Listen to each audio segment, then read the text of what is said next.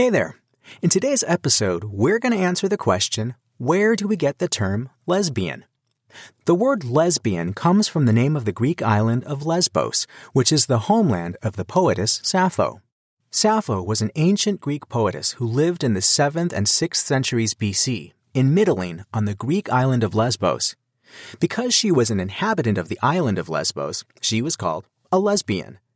We know that she was very famous during antiquity, but unfortunately, only fragments of her poetic work remain today.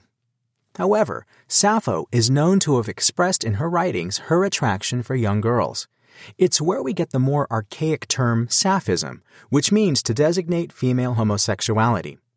This sexual orientation can also be described now as lesbianism, a term that naturally derived from Lesbos. Interestingly, based on ancient texts, historians have concluded that a community of young girls and women were educated by Sappho. The few poems of Sappho that have come down to us speak of the daily life of the women, their relationships, and rituals. And in these texts, Sappho insists on the beauty of women and proclaims her love for them. It's worth noting, although the women of the island of Lesbos were famous for their beauty, during their time they had not acquired their homosexual reputation. In the Iliad, Homer has King Agamemnon say, And I will give Achilles seven more beautiful lesbian women, skillful at work, whom he himself took from the densely populated island of Lesbos, and whom I have chosen, because they were more beautiful than all the other women. This quote is referring to where they were from and not their sexual orientation.